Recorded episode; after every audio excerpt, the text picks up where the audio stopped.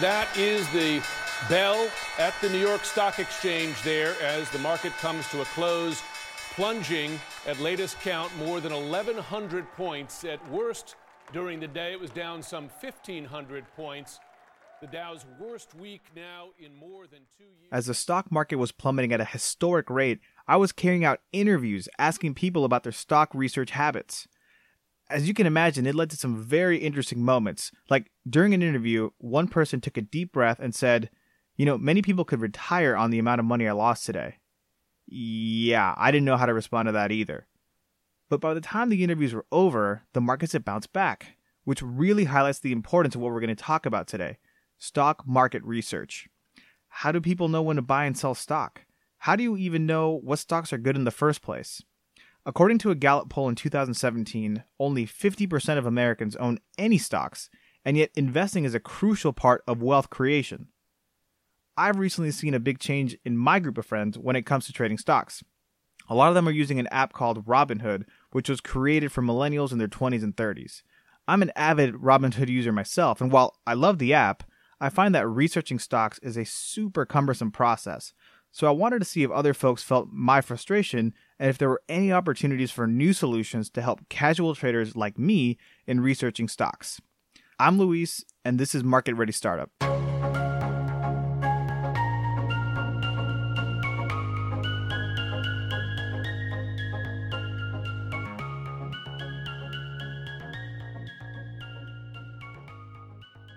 if I've you know an interest in a company because I've looked at it in a magazine like Economist or read about it in a book or something like that, I'll Google it and then I'll just update. I'll just go do the filterings by the newest news for that company and just see what people are talking about.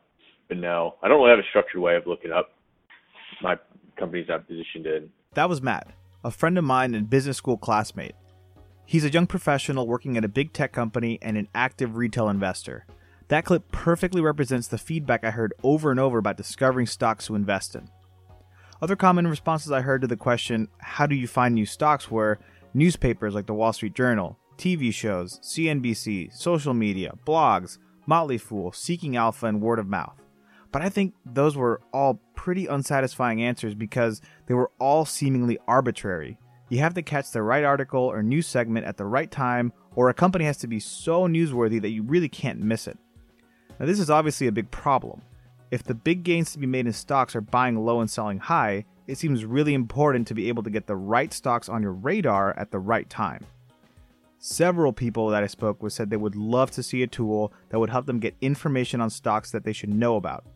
Now, in the same way that Netflix and Spotify are so good at predicting what I'll want to listen to and watch, wouldn't it make sense that a tool could guess stocks that I might like based on my past investments? And there are already tools called stock screeners where you can find stocks based on certain criteria you enter, but these are limited to financial metrics, meaning I enter some ratios or price inputs and the system gives me a list of stocks that meet my criteria. What I gathered from my interviews is that people want a system that takes macroeconomic data to gauge how the overall markets are doing as well as sentiment analysis on an individual company to provide a much richer snapshot of a particular stock or even a sector. There are lots of opportunities for predictive analytics to transform the process of discovering new stocks and move beyond the randomness of reading articles and watching shows and the simplistic nature of most stock screeners. I think financial advisors are primarily salespeople. By and large, they are salespeople they're certainly not the ones who are actually pulling the trigger on your trades. You know, usually they have a company will have a whole fleet of offices from coast to coast, but the people doing the trading for the entire firm, like an Edward Jones or a um, maybe a Raymond James, they're located in one off one central office, you know, in maybe New York or Chicago, or I think Edward Jones is in Nebraska. Anyway, um, you know, so so one of the questions I've asked is, are you telling me that I can't speak to the person who's actually going to be doing the trading with my capital? I have to speak to one of the financial advisors who works for the same company but isn't doing the trading themselves? And the answer is yes. And for most people, maybe it doesn't matter so much because they don't have the education enough to ask questions that the financial advisor couldn't answer. That was Mark, an industry expert and professional investor. And what he's talking about is the other most common way in which people discover stocks by outsourcing the work to experts who will pick stocks for you for a fee. If this were a movie, without a doubt, the villain would be the folks who claim to be experts in picking stocks. Financial advisors and stock analysts got overwhelmingly negative reviews in my interviews, with basically all the experts calling them salesmen, saying they don't know how to pick stocks, and that all they're really after is collecting their fees, not making the best picks for you. Many of the experts I spoke with said there is a black box when it comes to judging analyst performance, and they really have no idea who's a good analyst and who's not.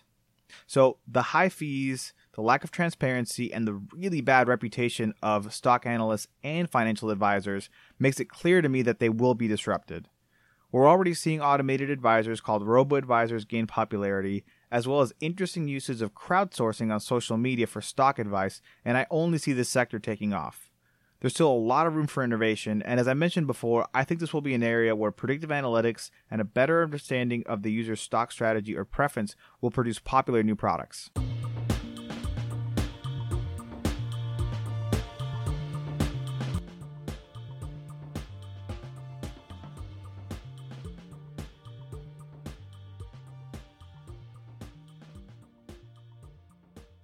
I mean, who would have who would have invested in Amazon six years ago when it has an un, unbroken record of losses? Who's going to do that?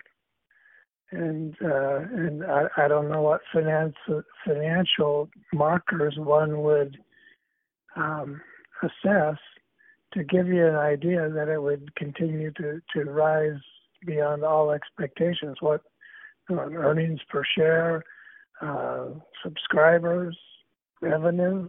What what parameters do you use? I don't think I don't think any of those really predicted Amazon success. So it's their success is strategic. Somebody said, "Oh, these people are going to own online commerce beyond anything we can even imagine, including healthcare," and that's they're they're going to be the gorilla, and that's the place to be. Well, okay, that's that's a in retrospect that's a good analysis, but that's not financial.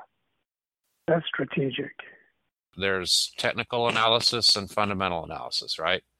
Um, technical analysis is all about looking at charts and looking momentum of the the movement of the stock price itself, regardless of the underlying aspects of the company whose whose whose stock you're trading um, because the, the theory there is that everything that's possibly knowable about that company is already baked into the price.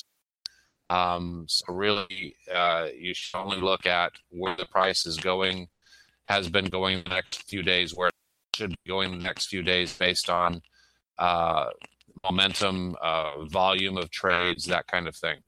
Um, and it's a very short-term focus. Um, then there's the other side of coin. Unfortunately, that last call you heard was filled with technical issues, so I had to cut off the clip. But the person you heard speaking there is Bryant, an industry expert who has worked in stock market related software for years, selling data to institutions so that they can make better decisions about investment. The first voice you heard was HB, another industry expert and a professional investor. What these guys both are talking about is the importance of selecting your investing strategy. As HB mentioned, the biggest returns are many times not obvious by looking at the financials. As he talked about, Amazon was bleeding money for years before they turned a profit and are now an absolute runaway success. But if you were simply looking at financial metrics, you would have no doubt missed the upside on Amazon. So he's encouraging folks to take a more strategic approach to investing.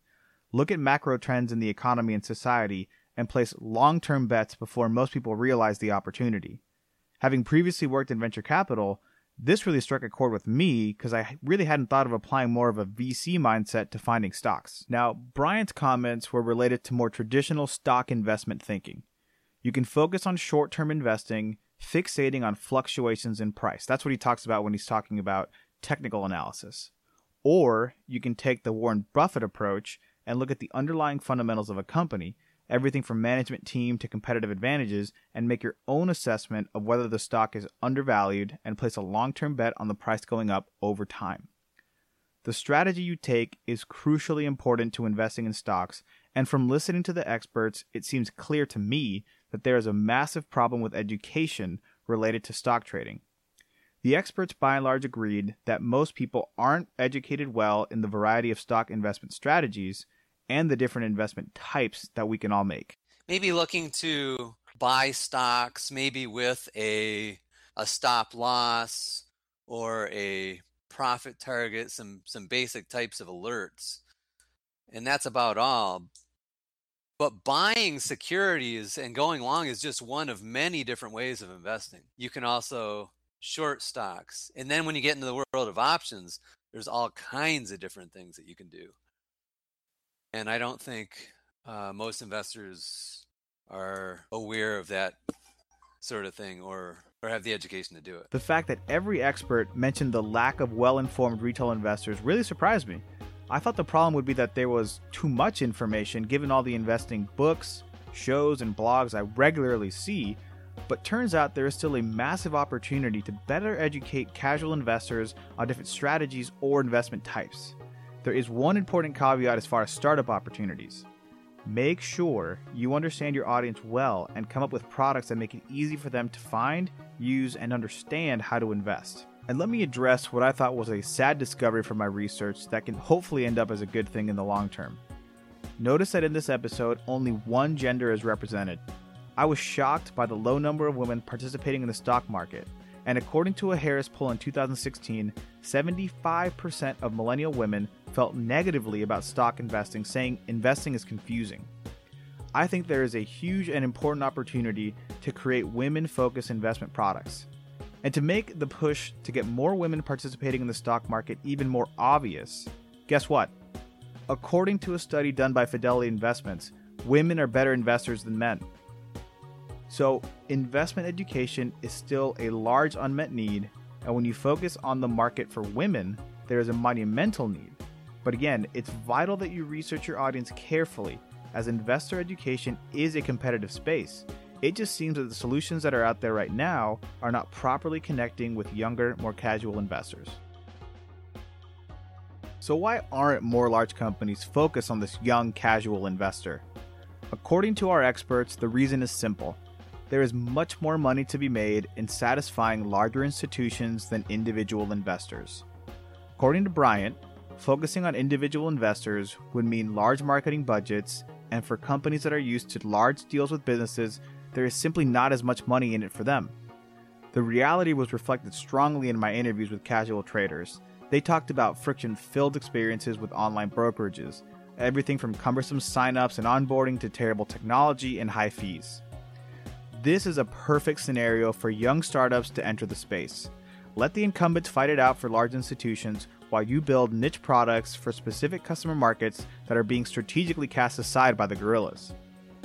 There is competition for consumers from the robo or automated advisors, and I did ask the expert if there was even any point in entering the stock market research space if machines are going to be doing the work in the near future. The experts seem to think that there is not nearly as big of a threat from robo advisors currently, as there are still gaps in data that are major hurdles for automated advisors. I'll summarize the points that Bryant made, given the call quality wasn't great. He said that data is not available for most previous market crashes, so robo advisors won't be able to spot them coming, whereas humans still can. He mentioned that you cannot get data for dead tickers, and that most of the good data available to be fed into these machines only go back to the 90s. He does think the picture can change in 20 years when machines will have lots of relevant data, but that's still a ways away. So let's start with an, an investor. You are an investor. You're investing into, let's say, a hotel company. Um, you have data that comes from uh, things like Bloomberg, okay? And this data is available to everybody. This data, what am I talking about? It's stock prices, it's company earnings, it's all the regular stuff that if you're familiar with uh, investing, it's all the stuff that you an investor has used for for many many years. So alternative data is really defined as everything, all the data sets that feed that investment process that is not standard, that does not come from Bloomberg, that is something different. That was Gene, an expert in the new field of alternative data. As Gene describes, alternative data is new data that goes beyond the traditional financial metrics used by Wall Street to gauge company performance. During my interviews, I heard a jaw dropping example of the power of this data. Remember a few years back when Chipotle was all over the news after a series of salmonella cases in their restaurants? Well, unbeknownst to most people, Foursquare, the popular check in app, noticed a 30% drop in foot traffic at Chipotle stores.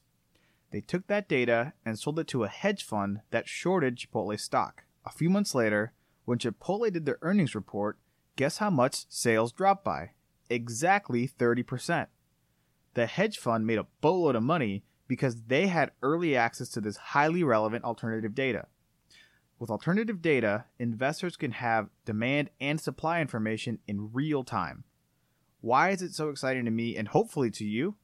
Because it is a relatively new field with very few players, and once again, the focus of the industry seems to be in servicing large institutions and not the casual retail investor. This is an area where Internet of Things developers and entrepreneurs can have a field day, as they are already making lots of devices smart, connecting them to the internet, and collecting treasure troves of data.